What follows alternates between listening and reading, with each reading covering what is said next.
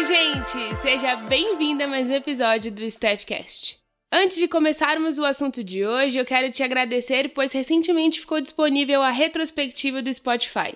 E o Staffcast, com base nos primeiros 44 episódios, chegou em 7 países. E foram produzidos 435 minutos de conteúdo para vocês. Eu estou muito feliz de ver a saúde mental ganhando espaço. E isso só acontece graças a você que me ouve e está por aqui semanalmente. Aqui eu deixo o meu muito obrigada. Estou muito feliz com todo carinho e repercussão do nosso podcast.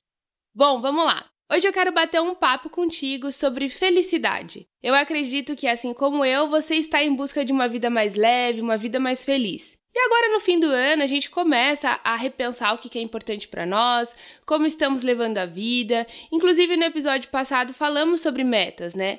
E a felicidade pode ser uma meta para você, mas a verdade é que existem formas diferentes de enxergarmos esse conceito. E eu te convido a parar agora durante uns minutinhos e refletir sobre o que é felicidade para você. Se a gente estivesse agora batendo um papo, almoçando juntas, e eu te fizesse essa pergunta, o que, que você me responderia? O mais comum é entendermos a felicidade como se sentir bem, ter alegria, satisfação, me sentir bem ali comigo mesma. Mas você já parou para pensar que se ficarmos só atrás dessas emoções prazerosas vai ser algo meio frustrante? Até porque esses sentimentos bons, eles não duram o tempo todo. Talvez você já teve um dia muito feliz, estava ali com pessoas que você ama, sua família, amigos, fazendo algo que gosta e você pensou: "Nossa, eu queria congelar esse dia e essa sensação de bem-estar, ela não passasse nunca". Mas os dias passam. Vem a rotina, os dias difíceis, os problemas no trabalho. Então nós entendemos que não é possível a gente se sentir bem o tempo todo. Se buscarmos viver esses sentimentos prazerosos o tempo inteiro, pode ser um pouco perigoso, né? Você já deve ter conhecido aquela pessoa que só pensa em viver hoje, que diz que a vida é muito curta, então por que se preocupar? Vou fazer o que eu tenho vontade, o que me faz feliz. Só que essa coisa de eu vou fazer o que me faz feliz, sem uma reflexão maior, pode no longo prazo afetar a construção da sua vida. Ou seja, você pode estar construindo uma vida sem estar de acordo com os seus valores. Outra forma de enxergar a felicidade é que particularmente e que particularmente, né, faz sentido para mim e talvez possa fazer sentido aí para você, é a gente enxergar a felicidade como construir uma vida mais significativa, com mais propósito. Inclusive na terapia de aceitação e compromisso, que é frequentemente chamada de ACT, ela é baseada ali em estratégias de aceitação, comprometimento, para gerar uma mudança de comportamento. Essa terapia, inclusive, ela tem excelentes evidências científicas para trabalhar com a dor crônica e tem sido também utilizada para lidar ali com ansiedade e outras questões. Eu não vou me aprofundar muito aqui sobre ela, mas essa noção de felicidade, de uma vida mais plena, mais significativa, tem tudo a ver com a ideia dessa terapia. E você já parou para pensar o que tudo isso significa para você?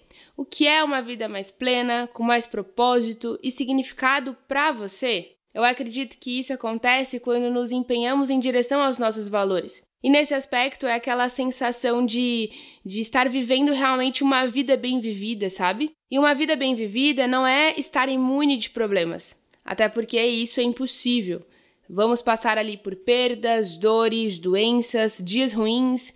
E se a felicidade para você é justamente não passar por nada disso, eu sinto em te dizer, mas a gente vai ter um problema. Mas a boa notícia é que, embora muitas dessas situações estejam completamente fora do nosso controle, a gente tem a possibilidade de aprender a lidar melhor com elas. Como eu sempre falo, a questão não são os problemas, e sim como a gente reage a eles. Tem um livro que vem de encontro a toda essa conversa aqui. Ela, ele é do Viktor Frankl e ele fala, ele foi, né, um neuropsiquiatra austríaco e ele foi mundialmente, ficou mundialmente conhecido ali depois de escrever a sua experiência dramática em quatro campos de concentração nazista. É, o livro é Em Busca de Sentido, fica de sugestão para você também. Se você nunca leu, eu te convido a, a ler porque vai te gerar bastante reflexão.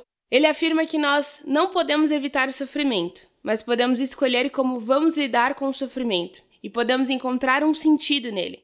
Para o autor, o propósito da vida é fazer aquilo que você ama e viver com significado, sendo realizado mesmo em tempos difíceis, mesmo em tempos complicados. Tem o exercício da terapia de aceitação e compromisso, que é você imaginar o seu futuro. Daqui a uns 10 anos, 15 anos. Então, se você que me ouve tem aí 25 anos, se imagina agora nos seus 35. E você olha para a tua vida como ela tá hoje. Você tá com 35 anos, então olhando a tua vida como ela tá hoje. E aí você vai refletir e completar as seguintes frases. A primeira diz o seguinte: Eu passei tempo demais me preocupando com. Aí você vai completar essa frase. A segunda diz: Não passei tempo suficiente fazendo coisas importantes para mim, como? E a terceira é: Se eu pudesse voltar atrás, eu faria as coisas diferente, dessa seguinte forma. E aí você completa essa frase também. Se você estiver me ouvindo, você pode dar um pause e refletir sobre essas três frases. As respostas para essas três perguntas, né, essas três frases, contêm muitas ideias do seu estilo de vida atual e para a vida que você deseja construir e talvez não esteja construindo. Se você está se olhando daqui a 10 anos para sua vida hoje, será que está sendo congruente com seus valores? Será que está vivendo ali, você está vivendo de uma forma autêntica?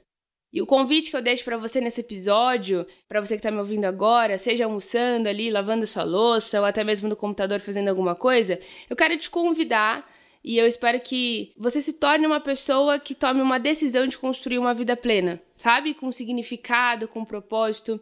E como o próprio autor do livro que eu falei anteriormente citou, quando nós damos sentido à vida, não nos sentimos apenas um pouco melhor, mas também encontramos a capacidade de lidar com o sofrimento. Eu espero que esse episódio ele tenha te ajudado, tenha feito sentido para você. E se você gostou, se esse exercício te ajudou, lembra de compartilhar ali nas suas redes sociais com seus amigos e lembra de me seguir aqui também no Spotify, porque toda segunda-feira, toda semana, eu sigo comprometida em trazer novos conteúdos e te ajudar na construção de uma vida mais saudável. Um super beijo e até a próxima.